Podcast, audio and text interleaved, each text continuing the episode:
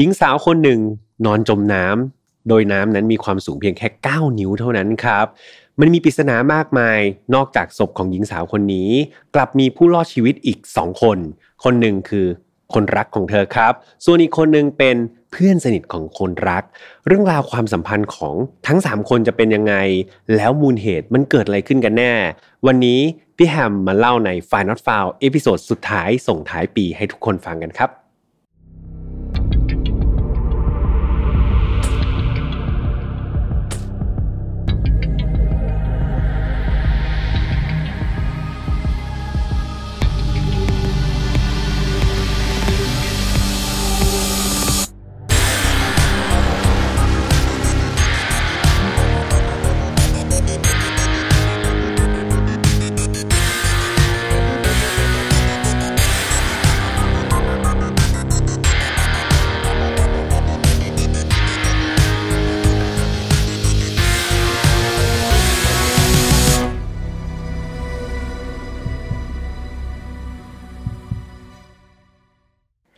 สวัสดีครับ ยินดีต้อนรับเข้าสู่ Final File Podcast นะครับวันนี้คุณอยู่กับผมแฮมทัชพลเช่นเคยนะครับ วันเวลาค่อยๆเดินมาเรื่อยๆนะครับเพื่อนๆจนตอนนี้เนี่ยเราเข้าสู่ช่วงเกือบๆที่จะเป็น week สุดท้ายของปีนี้แล้วนะครับปี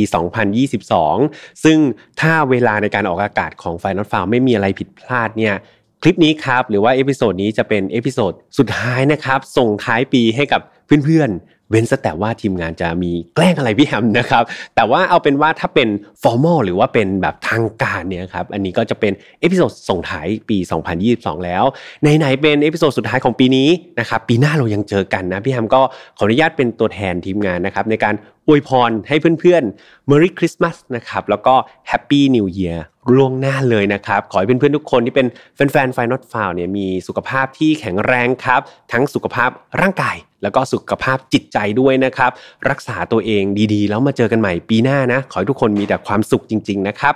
ส่วนวันนี้ครับจะเป็นอีกหนึ่งคดี ซึ่งพี่ทำว่ามันมีเก็ดเล็กเก็ดน้อย แล้วก็มีปริศนาให้ทุกคนเนี่ยค่อยๆ ช่วยกันสืบค้นนะครับ แล้วก็เป็นอีกหนึ่งเรื่องราวที่มันน่าสนใจมากๆ แต่ก่อนที่จะไปเล่าก็ต้องพูดเหมือนเดิมว่าไฟนอตฟาวไม่สนับสนุนความรุนแรงทุกประเภทครับ ทุกเรื่องที่นำมาเล่าอยากให้ฟังไว้เป็นแนวทางในการป้องกันตัวเอง แล้วมาถอดบทเรียนจากอดีตที่มันเลวร้าย ไม่ให้เกิดกับเรา แล้วก็คนที่เรารักครับน้องๆอายุต่ำกว่า 18 ปี ตอนนี้มีคุณพ่อคุณแม่อยู่ด้วยดีกว่า เพราะว่าก็จะมีฉากหรือว่ามีการบรรยายภาพที่ค่อนข้างน่ากลัวพอสมควร ดังนั้นคุณพ่อคุณแม่อยู่ด้วยก็จะสามารถช่วยกันถอดบทเรียนนะครับ แล้วก็ช่วยกันบอกได้นะว่าเราฟังเรื่องราวเหล่านี้ไปทำไมอ่ะเนาะแล้วถ้าเกิดพร้อมกันแล้วนะครับ มาฟัง episode ที่ 145 นี้ไปพร้อมกันเลยครับ เรื่องราวนี้นะครับต้องพาทุกคนไปที่เมืองเซเว่นครับซึ่งอยู่ทางตอนใต้ของออนทาริโอประเทศแคนาดา ที่เมืองนี้เนี่ยเอาจริง ๆ เป็นหนึ่งในเมืองซึ่งมีสถานที่ท่องเที่ยวเนี่ยหลายที่เลยนะครับ แล้วก็สถานที่เนี่ยมันก็มีชื่อเสียงมากมาย ยังไงใครที่อยู่ในเมืองนี้นะครับสามารถที่จะมาแชร์มาคอมเมนต์ป้ายยาเพื่อนๆได้เผื่อช่วงปีใหม่จะไปเที่ยวกัน แต่ว่าสถานที่ที่พี่แฮมจะพาไปวันนี้จะเป็นบริเวณ น้ำตกเซเว่นครับ โดยในวันที่ 20 พฤษภาคมปี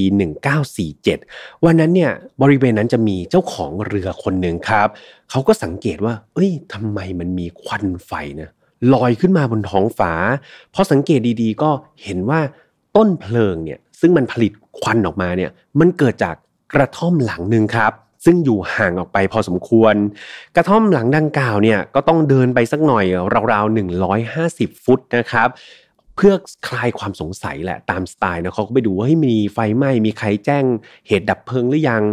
เจ้าของเรือคนนี้ครับ ก็เลยค่อย ๆเดินไปดู แต่ในขณะที่เดินไปเรื่อยๆครับ ปรากฏว่าเขาได้ไปพบกับ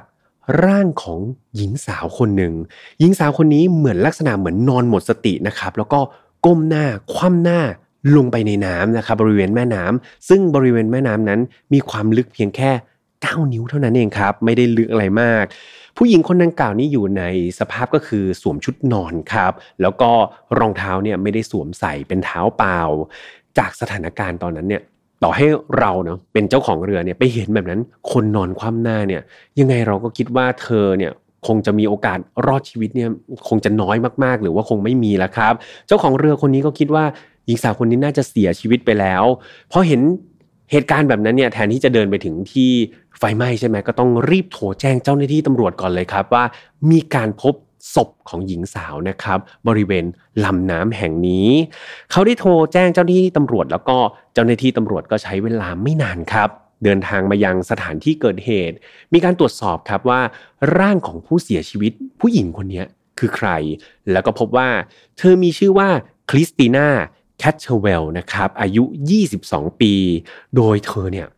ต้องบอกว่าเพิ่งแต่งงานมาได้แค่ 8 วันเท่านั้นครับเพื่อนๆ เป็นเจ้าสาวป้ายแดงสุดๆ สามีของเธอมีชื่อว่า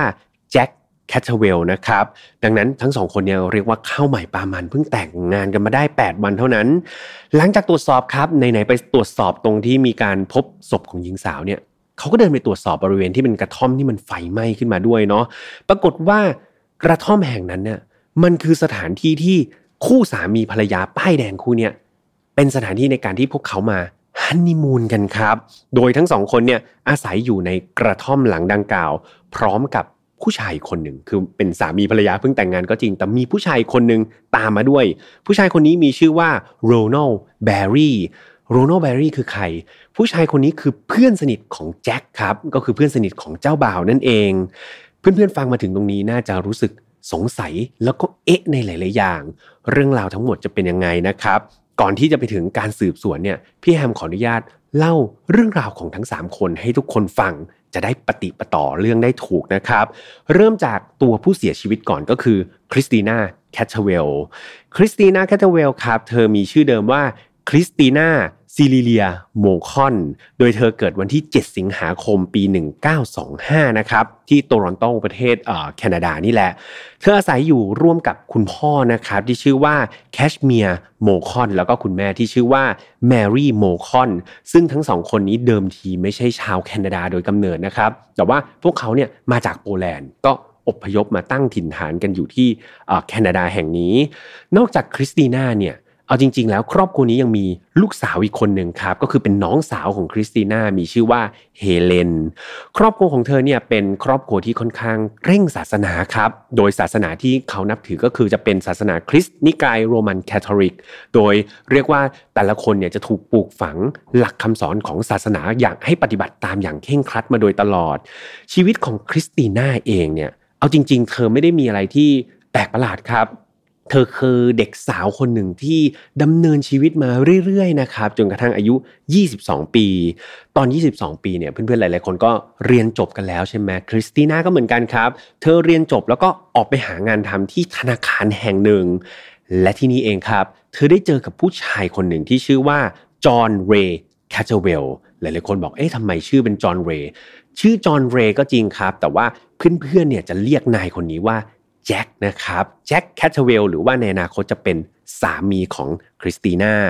แจ็คเนี่ยเขาเกิดในปี 1921 ครับ โดยเขาเป็นอดีตทหารผ่านศึกจากกองทัพบกมาก่อน ก่อนที่จะมาเจอคริสติน่าเนาะและทั้งคู่เนี่ยก็เจอกันโดยบังเอิญครับ ก่อนที่จะแบบ spark กันแหละ แล้วก็ปิ๊งกันเลยครับ ก็คบหาดูใจกัน แล้วก็ตกลงสานความสัมพันธ์กัน อย่างไรก็ตาม ความสัมพันธ์ของทั้งคู่ต้องบอกว่าทางครอบครัวของคริสติน่าเนี่ย ไม่ค่อยเห็นด้วยมากนัก อย่างแรกเลยก็คือ ตัวของแจ็คเนี่ยเขาไม่ได้นับถือศาสนาคริสต์นิกายโรมันแคทอลิกครับเพราะครอบครัวที่เขาเคร่งศาสนามากๆเนี่ยเขาก็อยากได้ลูกเขยหรือว่าได้คนที่เข้ามาอยู่เพิ่มในครอบครัวเนี่ยเป็นคนที่นับถือศาสนาเหมือนกันใช่ไหมดังนั้นแจ็คเนี่ยไม่ได้นับถือโรมันแคทอลิกเนี่ยที่บ้านก็จะรู้สึกแบบ แอนตี้นิดหนึ่งแหละไม่ค่อยถูกใจสักเท่าไหร่ อีกกรณีหนึ่งครับ ซึ่งถือว่าเป็นเรื่องที่ใหญ่กว่าเรื่องแรกอีกนะ คือครอบครัวเนี่ยเขามองว่าตัวแจ็คเองเนี่ยมักจะอยู่ติดนะเป็นปาท่องโก๋เลยกับเพื่อนสนิทที่เป็นผู้ชายคนหนึ่งที่ชื่อว่าโรนัลแบร์รี่ยังจำโรนัลแบร์รี่ได้ใช่ไหมครับ ผู้ชายที่ไปอยู่ในกระท่อมด้วยกันนี่แหละ คือสองคนนี้เนี่ยเป็นคู่ซี้กันเลยครับ ตัวติดกันมาก ตัวโรนัลเนี่ยอายุ 28 ปีนะแก่กว่าแจ็คซึ่งเขาเนี่ยก็สนิทแล้วก็คบหากับแจ็คเนี่ยมาเป็นเวลานานครับ เรียกว่ารู้จักกันมานาน รู้จักกันมาก่อนเจอคริสติน่าซะอีก โดยตัวโรนัลเนี่ยเขาอพยพมาจากอิตาลีครับทางตอนเหนือก่อนที่จะมาอาศัยตั้งรกรากอยู่ที่โตรอนโตในที่สุดโรนัลนี่เขาผ่านมาหลายอาชีพครับ ก็คือไม่ว่าจะเป็นงานก่อสร้างก็ทำมาแล้วขายประกันก็ทำมาแล้วครับ ช่างทำผมก็มี จนกระทั่งแม้กระทั่งแบบอาชีพนักเต้นครับ นักเต้นมืออาชีพเนี่ยโรนัลก็ทำมาแล้ว เรียกว่าทำมาหลากหลาย ความกังวลของครอบครัวคริสติน่าโดยเฉพาะคุณพ่อคุณแม่เนี่ยก็คือความสนิทสนมของแจ็คกับโรนัลเนี่ยมันดูแบบสนิทกันมากเป็นพิเศษยังไงก็ไม่รู้ครับ คือแจ็คเนี่ยดูแบบเหมือนต้องตัวติดกับโรนัลอยู่ตลอดเวลาแทบจะไม่เป็นตัวเองเลย จะไปไหนเนี่ยเขาจะหนีบแจ็คไปด้วยตลอด แม้แต่ตอนที่ไปเดทกับคริสติน่าครับ ก็จะพาโรนัลไปด้วย ซึ่งมันแปลกมากๆ คนเป็นพ่อเป็นแม่ก็รู้สึกว่าเฮ้ยลูกจะแบบมีแฟนอะไปเที่ยวกับแฟน ไปดูหนังกับแฟนไปกินข้าวกับแฟน แต่ต้องหนีบอีเพื่อนสนิทนายโรนัลเนี่ยไปตลอดเวลา นอกจากนี้ครับ พ่อแม่เนี่ยเขาสังเกตว่าโรนัลเนี่ยพอเวลามองมาที่คริสติน่าเนี่ยรู้สึกว่า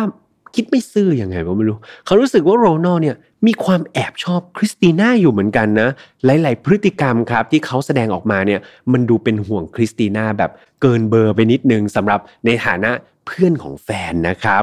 สิ่งนี้เองทำให้ครอบครัวของคริสติน่าเขาก็เลยรู้สึกแปลก ๆ แล้วก็ไม่ค่อยที่จะเห็นด้วยมากนัก ระหว่างความสัมพันธ์ของแจ็คแล้วก็คริสติน่าอย่างไรก็ตามวัยรุ่นนะเนาะอายุ 22 เนี่ย แล้วก็กำลังแบบมีความรักแบบเบ่งบานเลยเนี่ย คำตักเตือนของพ่อแม่มักจะไม่เข้าหูครับ คริสติน่าเนี่ยไม่สนใจเลยครับ สิ่งที่พ่อแม่ตักเตือน เธอยังคงเชื่อมั่นในความรักครับ แล้วก็ค่อนข้างที่จะหลงไหลในตัวแจ็คเป็นอย่างมาก ในที่สุดความหลงไหลนั้น มันได้แบบรู้สึกแบบมีที่บ้านต่อต้านเนี่ย คริสติน่าก็เลยตัดสินใจหนีออกจากบ้านไปเลยครับ ที่บ้านไม่ชอบไม่เป็นไร เธออายุ 22 แล้ว เธอบรรลุนิติภาวะแล้ว หนีออกจากบ้านไปอยู่กับแจ็คซะเลย โดยทางครอบครัวเนี่ยไม่รู้เลยนะครับว่าคริสติน่าเนี่ยมีความคิดที่จะหนีออกจากบ้านเพราะอยู่ๆลูกสาวหายตัวไปเขาทำไงออกตามหาออกตามหากันจ้าละหวั่นเลยครับว่าตกลงคริสติน่าหายไปไหนกันแน่ จนกระทั่งเฮเลนเฮเลนก็คือน้องสาวของคริสติน่าเนี่ยตามสืบเนาะอาจจะด้วยโซเชียลมีเดียหรืออะไรก็ตามเนี่ยเขาตามสืบจนกระทั่งไปรู้ครับว่าคริสติน่าเนี่ยไปแอบอยู่ ในอพาร์ตเมนต์ของแจ็คนะแล้วก็โรนัลที่อยู่ในเมืองมิมิโกนะครับรัฐออนแทรีโอคืออยู่ในรัฐเดียวกันแต่ว่าข้ามเมืองไปเฮเลนเนี่ยพอรู้ว่าพี่สาวตัวเองเนี่ยไปหลบอยู่กับแฟนเนี่ยเธอก็รีบเดินทางไปที่นั่นทันที และเมื่อไปถึงเนี่ยปรากฏว่าเฮเลนก็ได้พบตัวคริสติน่าจริง ๆ ครับ โดยอพาร์ตเมนต์ที่คริสติน่าอยู่นั่นน่ะประกอบไปด้วยสมาชิก 3 คนครับหนึ่งก็คือคริสติน่าสองก็คือแจ็ค อีกคนหนึ่งเดาไม่ยากใช่ไหมครับ ว่าเป็นใครโรนัลครับโรนัลเพื่อนสนิทเนี่ยก็อาศัยอยู่ร่วมกันด้วยนะครับสามคนเลยอยู่ในอพาร์ตเมนต์นั้นเฮเลนคนนี้เป็นน้องสาวเนี่ยเห็นแบบนี้ก็เป็นไงพยายามเกลี้ยกล่อมนะบอกพี่กลับบ้านเถอะพ่อแม่เป็นห่วง แต่สุดท้ายแทนที่สถานการณ์มันจะดีขึ้น กลับกลายเป็นว่าทั้งคู่เนี่ยทะเลาะกันครับโต้เถียงด่าทองกันรุนแรงมาก รุนแรงจนกระทั่งเพื่อนข้างๆ ห้องเนี่ยเขาทนไม่ไหวครับ เพื่อนบ้านเนี่ยบอกว่าโอ้โหมันดูอันตรายมากๆ มันดูรุนแรง ก็เลยโทรหาเจ้าหน้าที่ตำรวจครับ ให้มาระงงับเหตุการณ์ทั้งหมดเฮเลนเนี่ยสุดท้ายพอตำรวจมาก็ต้องยอมกลับใช่ไหมเพราะว่าตัวเองเนี่ยไม่ได้เป็นเจ้าของสถานที่ก็ไปในลักษณะเหมือนผู้บุกลุกแล้วครับ เธอก็กลับบ้านมือเปล่าเนาะแต่อย่างน้อยๆเนี่ยในใจลึกๆ เธอก็สบายใจขึ้นมาเปราะหนึ่งว่าคริสติน่าเนี่ยไม่ได้หายไปไหน แต่ว่า หนีออกมาอยู่กับแจ็คแฟนหนุ่มนั่นเอง เวลาผ่านไปไม่กี่วันครับ เฮเลนเนี่ยเดินทางมาอีกครั้งหนึ่ง ที่อพาร์ตเมนต์ที่เดิมนะครับของคริสติน่า แต่ปรากฏว่ารอบนี้ในอพาร์ตเมนต์นั้นไม่มีคนอยู่แล้วครับ คือเรียกเท่าไหร่เคาะห้องเท่าไหร่เอาหูไปแนบเนี่ยห้องมันเงียบสนิทแล้วก็เห็นได้ว่าทุกคนเนี่ยออกไปจากอพาร์ตเมนต์แห่งนี้แล้ว ความจริงแล้วครับ ในวันที่ 12 พฤษภาคม หรือในวันที่คริสติน่าเนี่ยเขาหนีออกจากบ้าน เอาจริง ๆ แล้วคริสติน่ากับแจ็คเนี่ยเขาไปแอบแต่งงานกันเรียบร้อยแล้วครับ หลังจากนั้นเนี่ยพวกเขาก็หลังจากแต่งงานกันเนาะเขาบอกอะหนีออกมาเดี๋ยวฉันแต่งงานกับเธอเลย แต่งงานกันเสร็จก็ไปหลบอยู่ในอพาร์ตเมนต์ที่พี่แฮมเล่าให้ฟังที่เฮเลนไปเจอเนี่ยประมาณ2อสวันครับ ก่อนที่ในวันที่ 17 พฤษภาคมหรือว่าราวๆ5วันหลังจากที่เขาแต่งงานกัน หรือว่า 5 วันหลังจากที่คริสติน่าหนีออกจากบ้านเนี่ยพวกเขาก็เลยตัดสินใจว่า ไปฮันนีมูนกันสักหน่อยละกัน ไปหาสถานที่ที่แบบทำให้ความรักมันหวานชื่นมากยิ่งขึ้น โดยพวกเขาเนี่ยวางแผนครับ ไปยังกระท่อมของโรนัลโรนัลคือเพื่อนสนิทของแจ็คนะโรนัลมีกระท่อมกลางแม่น้ำครับก็หรือว่าน้ำตกพูดให้ถูกก็คือเป็นน้ำตกเซเว่นนะครับสถานที่ที่มีการพบศพคริสติน่าตามต้นเรื่องนั่นเอง กระท่อมหลังนั้นเป็นกระท่อมของโรนัลครับ โดย ระยะทางจากอพาร์ตเมนต์เนี่ยเดินทางไปยังกระท่อมเนี่ยเอาจริงๆมันไม่ไกลมากนะครับ พวกเขาทั้ง 3 คนเนี่ยขับรถเดินทางไปราวๆ2ชั่วโมงเท่านั้นเอง และต้องบอกว่าสถานที่ที่เป็นกระท่อมกลางน้ำตกตรงนั้นเนี่ยมันเป็นอะไรที่มันเป็นส่วนตัวมากๆครับ ก็คือผู้คนอยู่น้อยแล้วก็อยู่ท่ามกลางธรรมชาติ แถมการเดินทางมันต้องแบบไม่ใช่สามารถจะขับรถไปได้เฉยๆเนาะ คือขับรถไปถึงบริเวณน้ำตกเสร็จเนี่ยพวกเขาทั้ง 3 คนต้องนั่งเรือเข้าไปต่อครับ ถึงจะถึงตัวกระท่อมได้ ดังนั้นเรียกว่ามันเป็นสถานที่ที่แบบไพรเวทสุดๆครับ แล้วก็เหมาะแก่การฮันนีมูนมากๆ แต่ความแปลกมันก็เหมือนเดิมแหละครับเพื่อนๆฮันนีมูนนะครับ เจ้าบ่าวเจ้าสาว ป้ายแดงแต่งงานกันมา 8 วัน แต่โรนัลครับ เพื่อนสนิทของแจ็ค ตามไปด้วยครับ ขอไปฮันนีมูนด้วยไหนๆก็เป็นกระท่องตัวเองแล้ว ไม่เป็นไรครับ บอกตามสบายนะ เดี๋ยวฉันอยู่ด้วยครับ อยู่ด้วยกัน 3 คนไปเลย ก็ไม่ต้องแคร์ครับ บ่าวสาวอยากจะฮันนีมูนอยากจะสวีทสวีทไปครับโรนัลบอก ฉันขออยู่ด้วยแล้วกัน เวลาก็ผ่านไปจนกระทั่งวันที่ 20 พฤษภาคมหรือว่าราว 8 วันหลังแต่งงานนะครับ หรือว่ามาฮันนีมูนที่นี่ได้ 3 วันแล้ว วันนั้นเนี่ยโรนัลเขาได้ออกจากกระท่อมไปในตอนเช้า เพื่อที่จะไปอาบแดดบริเวณน้ำตกเซเว่นครับ โดยทิ้งให้คริสติน่ากับแจ็คเนี่ยอยู่ในกระท่อม 2 คนตามลำพัง เวลาก็ผ่านไปเรื่อยๆเนาะมันก็ไม่ได้มีอะไร จนกระทั่งเวลา 18นาฬิกา30 นาทีครับโรนัลตอนนั้นเนี่ยเขาออกไปข้างนอกมา เขาก็เดินทางกลับไปที่กระท่อมอีกครั้งหนึ่งแต่สิ่งที่เขาเจอ กลับต้องตกใจสุดขีดครับ เพราะภาพที่เขาเห็นก็คือกระท่อมของเขาเนี่ยมันกลับลุกไปด้วยไฟครับ คือไฟเพลิงไหม้ลุกไปทั่วเลย โรนัลนี่ตอนนั้นตกใจแล้วเขาก็เป็นห่วงทั้งสองคนมากๆ เขาก็เลยรีบวิ่งเข้าไปในกระท่อม เพื่อค้นหาตัวแจ็คแล้วก็คริสติน่าเขาตะโกนเรียกหาทั้งสองคนครับ แล้วก็พยายามวิ่งจากห้องนึงไปยังห้องนึงเพื่อดูว่าอยู่ที่ไหนกันแน่ จนกระทั่งเมื่อเขาไปถึงห้องนั่งเล่นเนี่ย เขาพบกับแจ็คครับ ตอนนั้นครับแจ็คอยู่ในสภาพที่หมดสตินะครับ แล้วก็มีเลือดไหลบริเวณหน้าผากเนี่ยเป็นจำนวนมากเลย โรนัลพยายามเขย่าตัวแจ็คถามว่าเฮ้ยแจ็คแจ็คเป็นไงบ้าง พร้อมทั้งถามหาคริสติน่าครับ แต่ว่าตอนนั้นเนี่ยแจ็คยังอยู่ในสภาพที่แบบมึนงงเขาดูสับสนปนเปไปหมดพูดไม่เป็นคำเลย อย่างไรก็ตามเนี่ยเห็นว่าตอนนั้นเนี่ยจะไปแบบ เซ้าซี้จากแจ็คเนี่ยก็ไม่ได้อะไรที่มีประโยชน์ โรนัลก็เลยรีบพาแจ็คออกจากกระท่อมก่อน เพราะว่าไฟมันกำลังไหม้อยู่ แล้วค่อยวิ่งกลับเข้าไปในกระท่อมอีกทีหนึ่งเพื่อตามหาตัวของคริสติน่าแต่จนแล้วจนรอดเนี่ยเขาก็หาคริสติน่าไม่เจอครับเขาพยายามหาทั่วกระท่อมแล้วหายังไงก็หาไม่เจอ จนสุดท้ายเนี่ยเขาก็ต้องรีบออกจากกระท่อมไป เพราะว่ามันไฟลุกไหม้มากๆ ไม่งั้นตัวเขาเองก็จะได้รับอันตรายใช่ไหมครับ เขาก็เลย ไปตามหาผู้คนแถวนั้นครับ ซึ่งมีบ้านอยู่บ้างเนาะก็ไป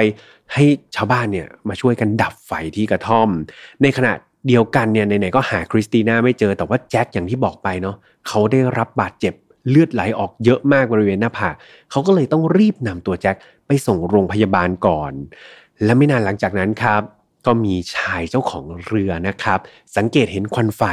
แล้วก็เดินไปจนกระทั่งพบร่างของคริสติน่า กำลังนอนคว่ำหน้าอยู่บริเวณริมแม่น้ำตามที่พี่แฮมเล่าไปตอนต้นเรื่องนั่นเอง คราวนี้ เส้นเรื่องทั้งหมดมันประกบกันแล้วใช่ไหมครับเพื่อนๆเพื่อนๆได้รู้จักตัวละครที่สำคัญทั้งหมดแล้วเนาะแล้วก็ได้โยงเหตุการณ์ว่ามันเกิดอะไรขึ้นกันแน่ในวันนั้น เรียบร้อยแล้วตอนนี้เป็นภาพเดียวกันแล้วนะครับเราก่อนที่จะไปตรงการสืบสวนหาตัวคนร้ายเนี่ยเรากลับไปที่ตัวแจ็คอีกนิดหนึ่งแจ็คเนี่ยคือหนึ่งในผู้อยู่ในเหตุการณ์ แล้วก็ได้รับบาดเจ็บในวันนั้น เขาถูกส่งไปถึงมือหมอนะครับ แล้วก็ถูก รวจพบก็พบว่าเขามีบาดแผลค่อนข้างชะกันพอสมควรบริเวณศีรษะ แล้วก็มีบาดแผลไฟไหม้ด้วย รวมถึงสภาพจิตใจเนี่ยต้องบอกว่าค่อนข้างย่ำแย่ครับ เขามีอาการช็อกเป็นอย่างมาก นอกจากนี้เนี่ยมีการตรวจเลือดของแจ็คพบว่าเขามีปริมาณของสารที่ชื่อว่าโคเดอีนครับเป็นจำนวนมาก โคเดอีนคืออะไร โคเดอีนคือยาระงับอาการไอ แล้วก็บรรเทาอาการปวด เรื้อรังครับ ซึ่งปกติจะถูกใช้ในกรณีที่ยาแก้ปวดธรรมดาเนี่ยใช้ไม่ได้ผล ปกติเพื่อนๆปวดหัวใช้อะไรครับพาราเซตามอลใช่ไหมครับ หรือว่าบางทีก็บางคนก็ใช้ไอบูโทเฟนประมาณนี้เนาะแต่ว่าถ้าเกิดใช้ยา 2 ประเภทนี้เนี่ยไม่ได้ผลเนี่ยบางทีแพทย์จะจ่ายยาประเภทที่เป็นโคเดอีนนะครับให้มาเป็นการเหมือนรักษาในอีกแนวทางหนึ่งหรือหลาย ๆ ครั้งเขาก็ใช้ร่วมกันก็มีครับ ปัญหาก็คือ ผลข้างเคียงของมันเนี่ยมีเหมือนกัน คนที่มีสารหรือว่าใช้ยาประเภทนี้เยอะๆเนี่ยเขาจะมีอาการง่วงซึมครับ แล้วก็หายใจช้าลง เนื่องจากฤทธิ์ยาตัวนี้เนี่ยมันก็จะทำให้ระบบประสาทหรือว่าอะไรเงี้ยมันทำงานผิดปกติไป ถ้าเกิดเรารับประทานยามากเกิน ดังนั้นปริมาณสารโคเดอีนตัวนี้ในเลือดของแจ็คที่มันมากเกินไปเนี่ย มันเป็นอะไรที่มันไม่ปกติอยู่แล้วใช่ไหมครับ คนเราปกติจะรับประทานยาปริมาณมากขนาดนั้นได้ยังไง อย่างไรก็ตามเนี่ยแจ็คก็ต้องได้รับการรักษาตัวต่อไปครับ ค่อยๆ บรรเทาอาการของเขาจนกระทั่งเขาฟื้นตัว แล้วก็พอที่จะสามารถให้การได้แจ็คเนี่ยถูกเรียกตัวมาสอบปากคำเพื่อเก็บข้อมูลต่างๆ แต่แวแต่แล้วครับแจ็คเนี่ยเขากลับพูดอย่างเดียวเลยนะว่าเขาจำอะไรไม่ได้เลยครับ เขาบอกว่าความทรงจำของเขาในช่วงเวลานั้นเนี่ยเหมือนมันหายไปเลย เขาจำเหตุการณ์ในวันนั้นเนี่ยไม่ได้เลย สุดท้ายเนี่ยเจ้าหน้าที่ใช้เวลาถึง 3 ชั่วโมงครับ ในการพยายามถามแจ็คว่าเกิดอะไรขึ้นคุณลองนึกแบบนั้นสิคุณลองนึกแบบนี้สิคือใช้หลักจิตวิทยาต่างๆ มาช่วยเนี่ย ปรากฏว่าแจ็คตอบอย่างเดียวว่าเขาจำไม่ได้ครับ เขาไม่รู้เรื่องราวอะไรเหล่านั้นเลย เขางงมากว่าตอนนี้ตัวเขาเองมาอยู่ในสภาพแบบนี้ได้อย่างไร ในเมื่อไม่ได้ประโยชน์ เขาก็ต้องปล่อยตัวแจ็คไปครับ ราะว่าแจ็คอ้างว่าแบบเองจำไม่ได้ตำรวจก็ไม่รู้จะทำยังไงเนาะก็ต้องปล่อยตัวแจ็คไป ต่อมามาที่คริสติน่าบ้างครับ อย่างที่ทราบกันว่าเธอเสียชีวิตก็ต้องมีการนำไปชนะสูตรศพใช่ไหมปรากฏว่าคริสติน่าเนี่ยไม่พบร่องรอยในการถูกทำร้ายเลยครับ ร่างกายของเธอเนี่ยปกติดี รวมถึงไม่มีร่องรอยการเผาไหม้ด้วยนะครับ ก็คือร่างกายของเธอเนี่ยแบบปกติมาก แม้แต่ปอดครับเขามีการเช็คปอดด้วย ก็ไม่มีการพบว่ามีการสูดควันเข้าไป สิ่งนี้ตีความได้ว่าอะไรสิ่งนี้ตีความได้ว่า ตอนที่เกิดเพลิงไหม้นั่นน่ะตัวคริสติน่าไม่ได้อยู่ในกระท่อมแล้วครับ เพราะว่าถ้าเธออยู่ในกระท่อมเนี่ยอย่างน้อยๆ เธอต้องสูดควันสูดอะไรเข้าไปบ้าง หรืออาจจะมีแผลไฟไหม้เล็ก ๆ น้อยๆ แต่เนี่ยทั้งในปอดครับ แล้วก็ร่างกายของเธอเนี่ยไม่มีร่องรอยเกี่ยวกับอัคคีภัยครั้งนี้เลยนะครับ ซึ่งผลการชนสูตรศพเนี่ยพบว่าสาเหตุการตายของเธอเกิดจากการจมน้ำเสียชีวิตครับ ซึ่ง 9 นิ้วมันก็เป็นอะไรที่มันแปลกมาก ๆ เลยเนาะความน่าสนใจอย่างหนึ่งก็คือ ผลการตรวจเลือดของเธอครับ ปรากฏว่าเธอเนี่ยมีสารโคเดอีนเหมือนแจ็คเป๊ะเลยครับ แล้วก็อยู่ในปริมาณที่สูงมากๆ เช่นเดียวกัน คดีนี้ฟังมาถึงตรงนี้เนี่ยเพื่อนๆจะสังเกตว่ามันมีความผิดปกติ ผิดธรรมชาติอยู่มากมาย แต่มันน่าแปลกมากที่สุดท้ายเนี่ยเจ้าหน้าที่ไม่สามารถหาหลักฐานอะไรได้เลยครับ เพื่อชี้มายังบทสรุปของคดีนี้ เจ้าหน้าที่ไม่ใช่ไม่ทำอะไรนะครับเขาทุ่มเทกำลังคน แล้วก็เจ้าหน้าที่เนี่ยเยอะมากๆ ในการช่วยกันสืบคดีนี้ ใช้ทั้งทรัพยากรของคน ทรัพยากรของเงินเนี่ยจำนวนมากแต่ปรากฏว่ามันไม่มีความคืบหน้าอะไรของคดีนี้เลย ในขณะที่สื่อเองเนี่ยก็ประโคมข่าวครับ เล่นข่าวนี้กันยกใหญ่กลายเป็นคดีดังระดับแบบประเทศเลยนะ ที่น่าตกใจคืออะไรรู้ไหมครับ ที่น่าตกใจคือแจ็คกับโกรนัลเนี่ยสองคนที่รอดชีวิตเนี่ยเขาถูกเชิญไปสัมภาษณ์ในรายการต่างๆเนาะรวมถึงมีการสัมภาษณ์ไปลงบทความในหนังสือพิมพ์ ตอนนี้ทั้งสองคนเนี่ยไม่ได้อยู่ในสถานะของผู้ต้องสงสัยหรือผู้อยู่ในเหตุการณ์อะไรนะ แต่ทั้งสองคนเนี่ยอยู่ในฐานะของเซเลบครับ ทั้งสองคนถูกสังคมมองเป็นดาราดังนะครับ คล้ายๆกับคดีใน ประเทศแถวๆนี้เลยนะครับ ซึ่งผู้ต้องหาเนี่ยกลายเป็นเซเลบได้ออกเพลงของตัวเองด้วยนะครับ ซึ่งอันนี้ pattern เดียวกันเลยครับ practice เดียวกันเลยนะครับ กับแจ็คกับโรนัลกลายเป็นเซเลบเฉยเลยครับ ทั้งทั้งที่ตัวเองเนี่ยถ้ามองในรูปของคดีเนี่ยควรจะเป็นหนึ่งในผู้ต้องสงสัยด้วยซ้ำนะครับ กลับมาที่คดีกันต่อ เจ้าหน้าที่ตำรวจเนี่ยพยายามสืบหาหลักฐานเนาะแต่ก็ไม่พบอะไรสักที พยานที่ชัดเจนในการให้ปากคำเนี่ยก็ไม่มีครับ ทำให้ความจริงของคดีนี้มันค่อนข้างที่จะคลุมเครือมากๆ สุดท้ายคดีนี้ก็เลยกลายเป็นโคเคสครับ แล้วก็ไม่สามารถที่จะปิดได้จนถึงปัจจุบันนี้ พอคดีที่มันปิดไม่ได้เนี่ย มันก็จะเกิดทฤษฎีต่างๆ มากขึ้นใช่ไหมครับว่าคนเนี่ยที่ไปเสพข้อมูลนะเขาก็จะคิดว่าเอ๊ะ เรื่องราวที่เกิดขึ้นเนี่ยมันควรจะเป็นยังไง ตอนนี้ครับเพื่อนๆอาจจะลองพอสดูก่อนก็ได้นะครับ เพื่อหยุดคิดว่าจากเรื่องราวทั้งหมดที่พี่แฮมเล่ามาจากหลักฐานที่มันไม่ค่อยมีมากนัก แต่ข้อมูลเหล่านี้เนี่ยเพื่อนๆคิดว่าความจริงของคดีนี้มันเป็นอย่างไรกันแน่ครับ เดี๋ยวพี่แฮมจะเล่าทฤษฎีต่างๆ ที่เกิดขึ้นให้ฟัง แล้วมาดูกันว่ามันตรงกับทฤษฎีของเพื่อนๆหรือเปล่า หรือมันอาจจะไม่ตรงเลยก็ได้นะครับ ดังนั้นมาฟังทฤษฎีที่ 1 กันเลยดีกว่า ทฤษฎีแรกเลยครับ ซึ่งเป็นทฤษฎีซึ่งมีคนเนี่ยเชื่อมากที่สุดเลยนะ ว่ามันน่าจะเป็นแบบนี้แหละ พวกเขาเนี่ยเชื่อว่า คนก่อเหตุทั้งหมดเนี่ยก็คือตัวคริสติน่าเองครับ ก่อนที่เธอเนี่ยจะไปฆ่าตัวตาย เหตุผลสนับสนุนก็คือ ในการสืบสวนคดีการเสียชีวิตของคริสติน่าเนี่ยโรนัลนะโรนัลคนที่เป็นเพื่อนของแจ็คเนี่ยได้ให้ปากคำว่า ไม่นานหลังจากที่พวกเขาทั้ง 3 คนเนี่ยเดินทางมายังกระท่อมนะซึ่งเป็นสถานที่ฮันนีมูนที่น้ำตกเซเว่นเนี่ย ปรากฏว่าตอนนั้นเนี่ยคริสติน่าเธอไม่ได้อยู่ในอารมณ์ที่ปกติเลยครับ เธอกลายเป็นคนอารมณ์แปรปรวน อยู่ดีๆ ก็ตัวสั่นคลอนนั้นนั่งตัวสั่นอยู่ บางทีก็ร้องไห้ครับ ไม่ได้มีใครไปทำอะไร เธอก็นั่งร้องไห้ไม่มีสาเหตุ หรือหลายๆครั้งเธอก็นั่งเหม่อเงียบแล้วก็ไม่คุยกับใครเลย โรนัลยังบอกอีกว่าคริสติน่าเนี่ย มักจะมาถามเขาอยู่ตลอดเวลาเนี่ยนะถามซ้ำแล้วซ้ำอีก โดยคำถามของเธอก็คือ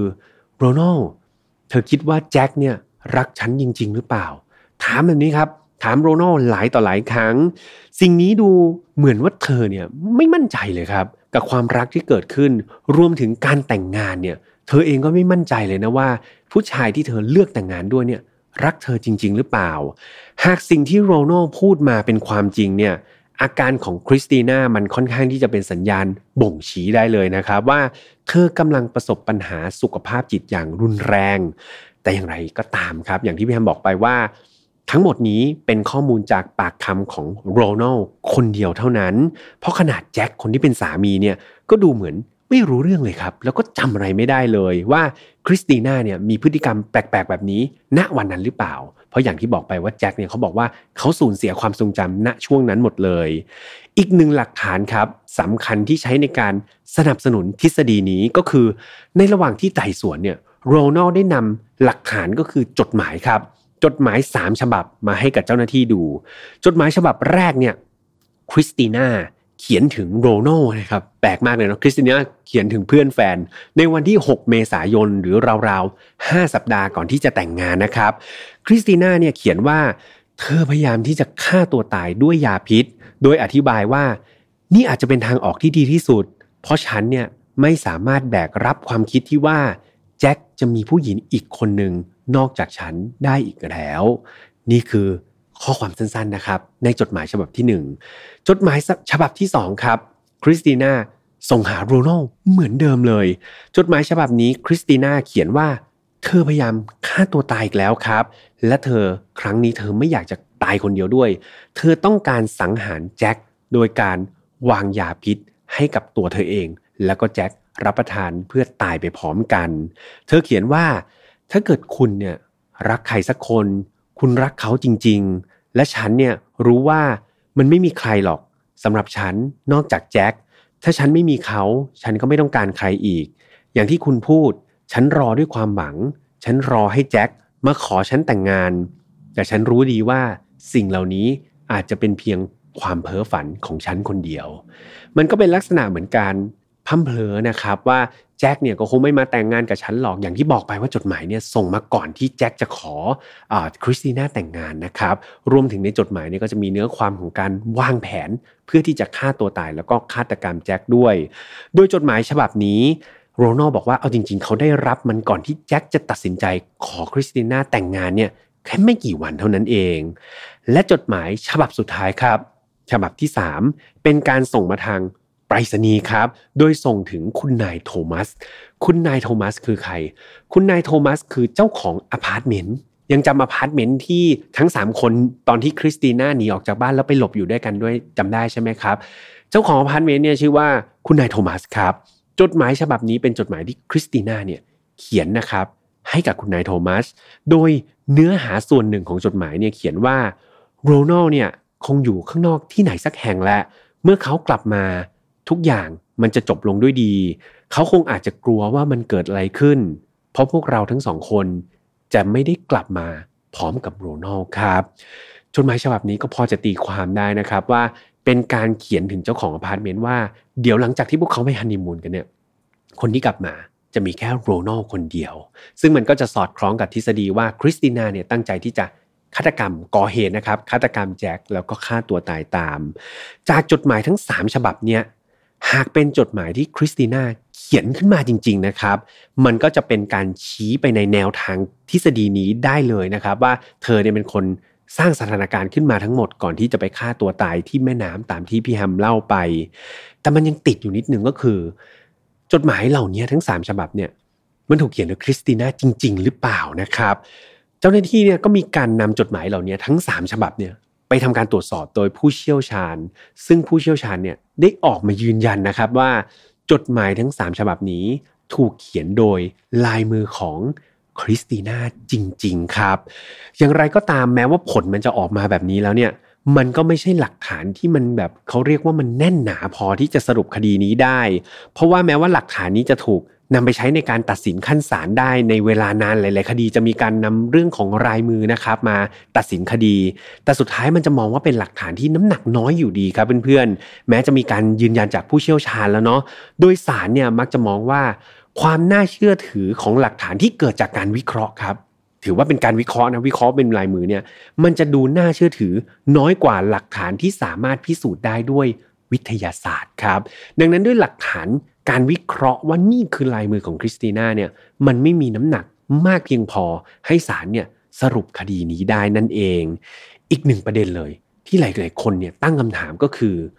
ความน่าเชื่อถือของนายโรนัลครับ ตามที่บอกไปเนาะไม่ว่าจะเป็นปากคำก็ตาม จดหมายก็ตามเนี่ยทั้งหมดมันมาจากนายโรนัลคนเดียวทั้งนั้นเลยคำถามคือเราจะเชื่อใจ ผู้ชายที่ชื่อโรนัลแบร์รี่คนนี้ได้มากแค่ไหน เมื่อผู้เชี่ยวชาญเนี่ยบอกว่าจดหมายเนี่ยถูกเขียนโดยคริสติน่าจริง ๆคำถามก็คือคริสติน่าเนี่ยเธอเต็มใจเขียนจดหมายเหล่านั้น ด้วยตัวเธอเองหรือเปล่า หรือเธออาจจะกำลังประสบปัญหาทางด้านสุขภาพจิตอะไรบางอย่างอยู่ ดังนั้นถ้าเกิดมีใครบางคนใช้ปัญหาสุขภาพจิตของเธอเป็นเครื่องมือเนี่ย มันก็สามารถที่จะชักจูงให้เธอทำอะไรได้โดยง่ายใช่ไหมครับ นอกจากนี้เนี่ย ในระหว่างที่มีการสืบสวนคดีนี้อยู่ ความน่าเชื่อถือของโรนัลก็ถูกตั้งคำถามขึ้นมาเรื่อยๆเนาะเหตุผลก็เพราะว่าเขามักจะมีการให้การเนี่ยขัดแย้งในตัวเองอยู่หลาย ๆ ครั้งครับ อย่างครั้งแรกเนี่ยเขาบอกว่าตอนที่เขาเข้าไปในกระท่อมเนี่ยเขาเจอแจ็คตามลำพังจำได้ใช่ไหมแต่ปรากฏว่าหลังจากนั้นเนี่ย พอตำรวจไปสอบปากคำโรนัลซ้ำเนี่ยมีอยู่ครั้งหนึ่งครับโรนัลกลับบอกว่า ตอนที่เขาเข้าไปในกระท่อมที่มันกำลังไฟไหม้อยู่เนี่ยเอาจริง ๆ แล้วเขาพบคริสติน่าด้วยครับคริสติน่าเนี่ยนอนสลบอยู่ข้างๆแจ็คแต่ว่าตอนนั้นเนี่ยเธอไม่ขยับเลยนะ ไม่ร้องไห้ไม่ขยับเขยื้อนใด ๆ เลย ก่อนที่สุดท้ายครับโรนัลเนี่ยจะเป็นคนนำตัวแจ็คเนี่ยออกมาจากกระท่อมก่อน แล้วก็ตามกลับเข้าไปอีกทีหนึ่งเพื่อที่จะไปหาตัวคริสติน่าดึงออกมา แต่ปรากฏว่าพอเข้าไปแล้วเนี่ย เธอหายไปแล้วครับ คริสติน่าหายไปจากตรงนั้นทั้งที่ตอนแรกเนี่ยนอนสลบอยู่ ดังนั้นครับการให้การที่มันดูขัดแย้งกันเองเนี่ยก็ทำให้ตำรวจเนี่ยรู้สึกว่าผู้ชายคนนี้มันก็ไม่ค่อยจะน่าเชื่อถือสักเท่าไหร่ อย่างไรก็ตามเนี่ยต่อให้เราสงสัยนายโรนัลเนี่ยมันก็ไม่มีหลักฐานใช่ไหมครับ ในการที่จะไปชี้ชัดว่านายโรนัลเนี่ยเป็นผู้กระทำความผิดหรือว่าเป็นคนร้ายในคดีนี้ และนี่ก็คือทฤษฎีที่1ครับ อย่างที่บอกไปว่าเป็นทฤษฎีที่มีคนเนี่ยเห็นด้วยกับทฤษฎีนี้เยอะมากๆ มาว่ากันด้วยทฤษฎีที่ 2 กันบ้าง ทฤษฎีที่2เนี่ยเป็นทฤษฎีที่เชื่อว่าคริสติน่าถูกฆาตกรรมครับ แน่นอนว่าพอเป็นแนวความคิดเนี้ยผู้ต้องสงสัยเนี่ยฟังมาถึงตรงนี้พี่แฮมเชื่อว่าทุกคนเนี่ยมีผู้ต้องสงสัยคนนี้อยู่ในใจ คนคนนั้นก็คือนายโรนัลนั่นเองคำถามก็คือ อะไรนะเป็นแรงจูงใจให้นายโรนัลเนี่ยต้องฆ่าภรรยาของเพื่อนสนิทตัวเอง คนก็ไปวิเคราะห์กันครับ ปรากฏว่าจากหลักฐานที่ชาวเน็ตเนี่ยหรือว่านักสืบที่แบบเป็นชาวบ้านนักสืบชาวบ้านเนี่ยไปขุดมาได้เนี่ยปรากฏว่าเขาพบแรงจูงใจ 2 ข้อครับ ที่ทำให้นายโรนัลเนี่ยอาจจะเป็นคนร้ายของคดีนี้ได้ อันแรกเลย ข้อแรกเลยก็คือเป็นเรื่องเกี่ยวกับความรักครับเพื่อนๆ หลายๆคนคงเดาว่าโรนัลเนี่ย จากปากคำของครอบครัวคริสติน่าจำได้ใช่ไหมสายตาที่โรนัลมองไปที่คริสติน่าเนี่ยมันดูเป็นเพื่อนสนิทคิดไม่ซื่อ มันดูมีอะไร something อยู่ในใจกับคริสติน่าหรือเปล่า ดังนั้นหลาย ๆ คนอาจจะคิดว่าเขาเนี่ยตกหลุมรักคริสติน่าแล้วก็หึงหวงใช่ไหมคำตอบคือ ไม่ใช่ครับ เพราะว่าไม่นานหลังจากที่มีการตายของคริสติน่าเนี่ยแจ็คนะแจ็คก็คือสามีของคริสติน่าได้รับสารภาพกับตำรวจว่าเขากับโรนัลเนี่ย อดีตเป็นคู่ขากันครับ เขาทั้งคู่เนี่ยเคยมีความสัมพันธ์อันลึกซึ้งมาก่อนหน้านี้หลายปีมากๆ ซึ่งมันก็สอดคล้องกับคำรับสารภาพข้อหนึ่งของโรนัลเขาบอกว่าตัวเขาเองเนี่ยเป็นเกย์ครับ เป็น LGBT แล้วก็มีรสนิยมรักร่วมเพศนะครับ ก็คือเขาเนี่ยเป็นแฟนกับแจ็คมาก่อนนั่นเองโรนัลบอกว่าแต่เรื่องราวเหล่านี้มันเป็นแค่อดีตนะเขากับแจ็คเนี่ยเคยเป็นแฟนกันก็จริง แต่ว่าปัจจุบันเนี่ย เป็นเพื่อนกันเฉยๆ เป็นแค่เพื่อนสนิทเท่านั้น อย่างไรก็ตามเนี่ยมีชาวบ้านคนหนึ่งครับ ซึ่งเห็นเหตุการณ์ตอนที่ทั้ง 3 คนเนี่ยไปฮันนีมูนที่น้ำตกเซเว่นเนี่ยเขาพบว่าแจ็คกับโรนัลเนี่ยมักมีพฤติกรรมที่อยู่ใกล้ชิดกัน แล้วก็มีแบบพฤติกรรมอะไรบางอย่างเขาไม่ได้ระบุชัดนะครับ ว่าพฤติกรรมอะไร แต่เขาดูว่ามันไม่ใช่เพื่อนปกติและครับทำแบบนี้มันไม่ใช่เพื่อนกันแน่ ๆ แถมเหล่าเพื่อนสนิทของแจ็คกับโรนัลเนี่ยเอาจริง ๆ ทุกคนตกใจครับ ตกใจกับข่าวการแต่งงานระหว่างแจ็คคริสติน่ามากๆเพราะทุกคนเนี่ยยังเข้าใจกันอยู่เลยนะว่าแจ็คกับโรนัลเนี่ยยังเป็นแฟนกันอ้าวแล้วไหนอยู่ๆดีๆเนี่ยทำไมแจ็คไปแต่งงานกับคริสติน่าได้ สิ่งนี้ก็เป็นสิ่งที่เพื่อนๆนะครับของทั้งสองคนเนี่ยรู้สึกแปลกใจมากๆ ดังนั้นคนก็เลยเชื่อว่า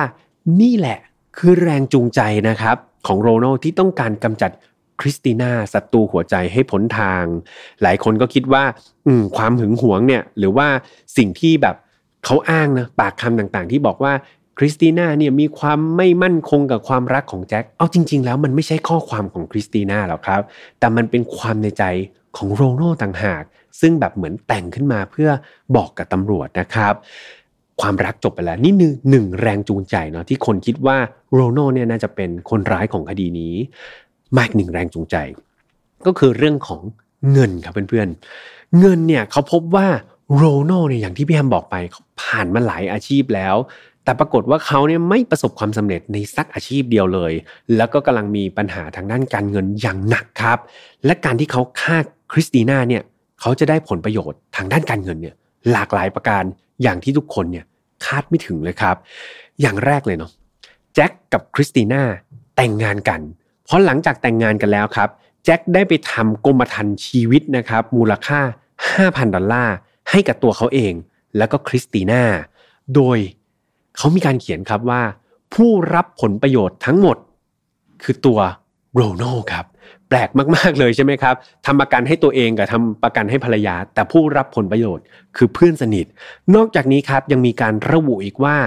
ผู้รับผลประโยชน์เนี่ยจะได้เงินเป็น 2 เท่าเลยนะในเงินประกัน ถ้าเกิดคู่สมรสเนี่ยคนใดคนหนึ่งเสียชีวิตโดยไม่ได้ตั้งใจครับ พูดง่ายๆ ก็คือไม่ได้ฆ่าตัวตายนั่นแหละ ผู้รับผลประโยชน์เนี่ยจะได้ถึง 2 เท่า หลายๆคนก็อาจจะคิดว่าเฮ้ยพี่แฮมเงินมันก็แค่ 5,000 ดอลลาร์เองไม่ใช่หรอ ต้องฆ่าคนเลยหรือเปล่า แต่คดีนี้เกิดขึ้นในปี 1947 ครับ ถ้าเกิดเทียบเป็นมูลค่าของเงินดอลลาร์ในปัจจุบันปี 2022 เนี่ยมันคือ 66,000 ดอลลาร์ หรือเทียบในวันนี้ก็คือ2ล้าน4แสน7หมื่นบาทนะครับ2ล้าน4กว่าเลยนะก็เยอะพอสมควร ยังไม่พอครับ ประกันที่ 2 ก็คือโรนัลเนี่ยได้ออกกรมธรรม์เป็นเงินประกันมูลค่า 5,000 ดอลลาร์เหมือนเดิม หรือว่าตีเป็นเงินปัจจุบันก็คือ2ล้าน4กว่าเหมือนเดิมเนาะสำหรับกระท่อมครับ กระท่อมที่มันถูกไฟไหม้นี่แหละ เขามีการทำประกันไว้ด้วยว่าถ้าเกิดกระท่อมนี้จะสูญหายหรือว่าถูกทำลายด้วยเหตุใดๆก็ตามเนี่ย เขาจะได้เงินประกันตรงนี้เพิ่มเติมไปด้วย แม้ในกรมธรรม์เนี่ยจะระบุผู้รับผลประโยชน์เป็นแจ็คเนาะคือกระท่อมเนี่ยผู้รับผลประโยชน์จริงๆ ไม่ใช่โรนัลแต่เป็นแจ็คนะครับ แต่ว่ามันก็มีเงื่อนไขว่าถ้าเกิดแจ็คเนี่ยเป็นไรไปเนี่ยผู้รับผลประโยชน์ก็คืออันดับ 2 ก็คือโรนัลนั่นเอง 2 เรื่องแล้วนะซึ่งแปลกใจมากๆเลยครับ ถ้าเกิด เกิดเหตุการณ์อย่างที่พี่แฮมว่าไปเนี่ยตอนนี้โรนัลรับสองเด้งแล้วนะ ประการที่3ครับ ถ้าเกิดคนเราแต่งงานกัน สัญลักษณ์ของการแต่งงานคืออะไรครับ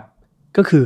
แหวนใช่ไหมครับ แต่ปรากฏว่าไม่มีใครพบแหวนตรงแต่งงานของคริสติน่าเลยครับ หลายๆคนก็เชื่อว่าโรนัลนี่แหละเป็นคน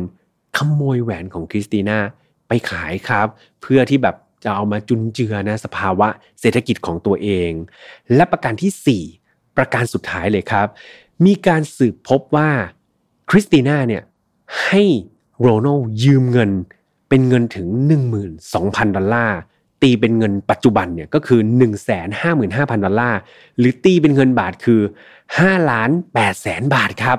คริสติน่าเนี่ยให้โรนัลยืมเนาะซึ่งดูแล้วเนี่ยทุกวันนี้โรนัลเนี่ยยังแทบจะไม่มีอันจะกินเลยครับ ดังนั้นเป็นหนี้5ล้านกว่าบาท เป็นไปไม่ได้เลยครับ ที่เขาจะสามารถคืนคริสติน่าได้ ดังนั้นในเมื่อเป็นหนี้ยังไงก็คืนให้ไม่ได้อยู่แล้ว อย่างเดียวที่จะทำได้โดยที่ไม่ต้องคืนเจ้าหนี้นั่นก็คือการสังหารเจ้าหนี้ซะครับ ซึ่งไม่ใช่สิ่งที่ดีนะครับ แต่ว่าเป็นสิ่งที่โรนัลอาจจะคิดแบบนั้นก็เป็นได้ หลังจากที่ความสัมพันธ์ของทั้งสองคนครับ แล้วก็รายละเอียดวิธีการที่ทั้งสองคนจะได้ผลประโยชน์จาก การเสียชีวิตของคริสติน่าเนี่ยถูกเปิดเผยจากถึงสาธารณะได้รับทราบเนี่ยปรากฏว่าโรนัลและแจ็คก็จะตกเป็นผู้ต้องสงสัยเป็นฆาตกรนะครับของคดีนี้ทันที แต่อย่างที่บอกไปเนาะต่อให้ทุกอย่างเนี่ยมันเป็นข้อมูลที่ดูจะเอ็นเอียงไปทางไหนเนี่ยสิ่งที่ขาดเลยก็คือหลักฐานครับ มันไม่มีหลักฐานที่เป็นรูปธรรมเพียงพอ ดังนั้นการพิจารณาคดีนี้ก็เลยไม่สามารถที่จะระบุได้นะครับว่าคริสติน่าเนี่ย เสียชีวิตจากเหตุฆาตกรรมหรือไม่ อย่างที่บอกนะว่าผลการชนสูตรเนี่ยมันเกิดจากการจมน้ำตายนะครับ แต่ไม่สามารถบอกได้เลยว่ามันคืออุบัติเหตุ การฆ่าตัวตายหรือการฆาตกรรมทำให้กระบวนการกฎหมายเนี่ยไม่สามารถที่จะเอาผิดใครได้เลยครับ แจ็คกับโรนัลก็เลยลอยตัวเลยครับ ไม่ต้องรับผิดใด ๆ เลย จากคดีนี้ แล้วก็ไม่ต้องยุ่งเกี่ยวกับคดีนี้ทั้งสิ้นเลยครับ คนร้ายจับไม่ได้ แต่คนที่สูญเสียเนี่ยมีแน่นอน นั่นก็คือ ครอบครัวของคริสติน่าครับ ในวันที่ 26 พฤษภาคมปี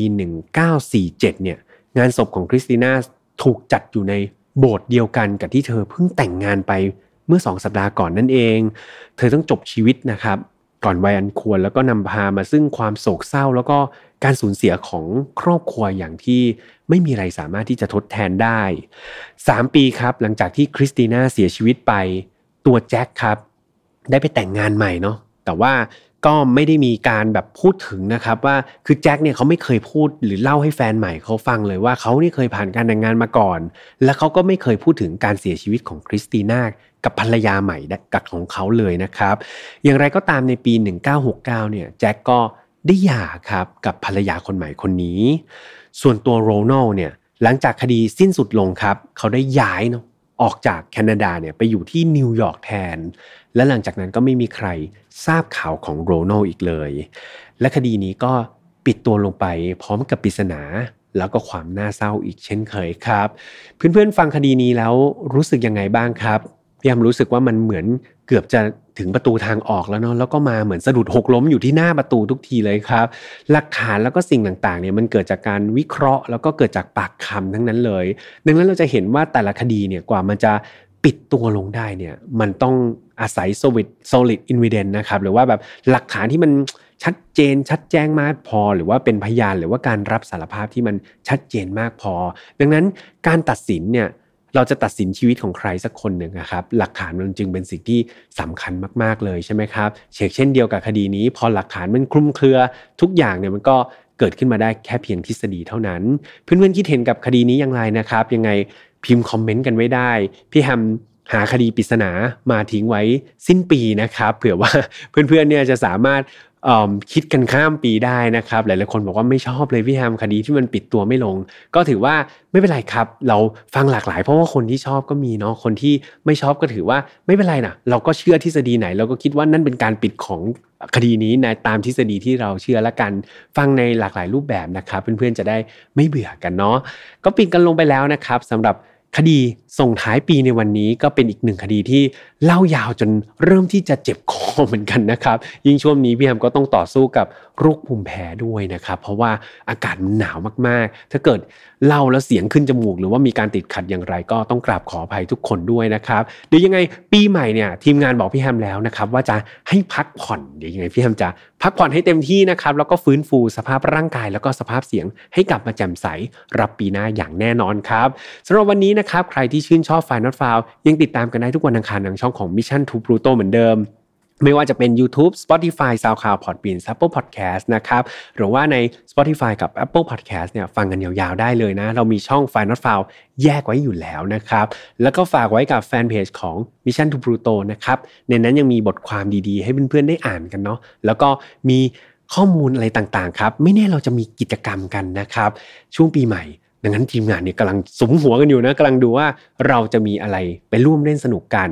และ Exclusive สุดๆ ครับ พิเศษสุดๆสำหรับแฟนๆ Final f i l โดยเฉพาะเข้าไปจอยกันในกลุ่มปิดนะครับ Final f i l Family ใน Facebook กันได้นะครับ ในนั้นจะมีกิจกรรมสุดพิเศษครับ แล้วเราจะได้ใกล้ชิดกันมากกว่าเดิม ใครที่ยังไม่ได้เข้าไปใน Final f i l Family ตามกันเข้าไปนะครับสำหรับวันนี้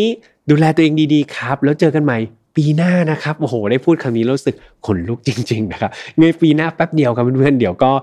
มาเจอกันอีกแล้วนะครับ ดูแลตัวเองดีๆ หวังว่าจะได้เจอทุกคนที่มีสุขภาพร่างกายและจิตใจที่แข็งแรงสมบูรณ์นะครับ แล้วเจอกันใหม่ครับ สวัสดีครับ Mission to Pluto Podcast let's get out of your orbit พบกับเรื่องราวที่คุณอาจจะหาไม่เจอ แต่เราเจอใน f i n a l f i l e Podcast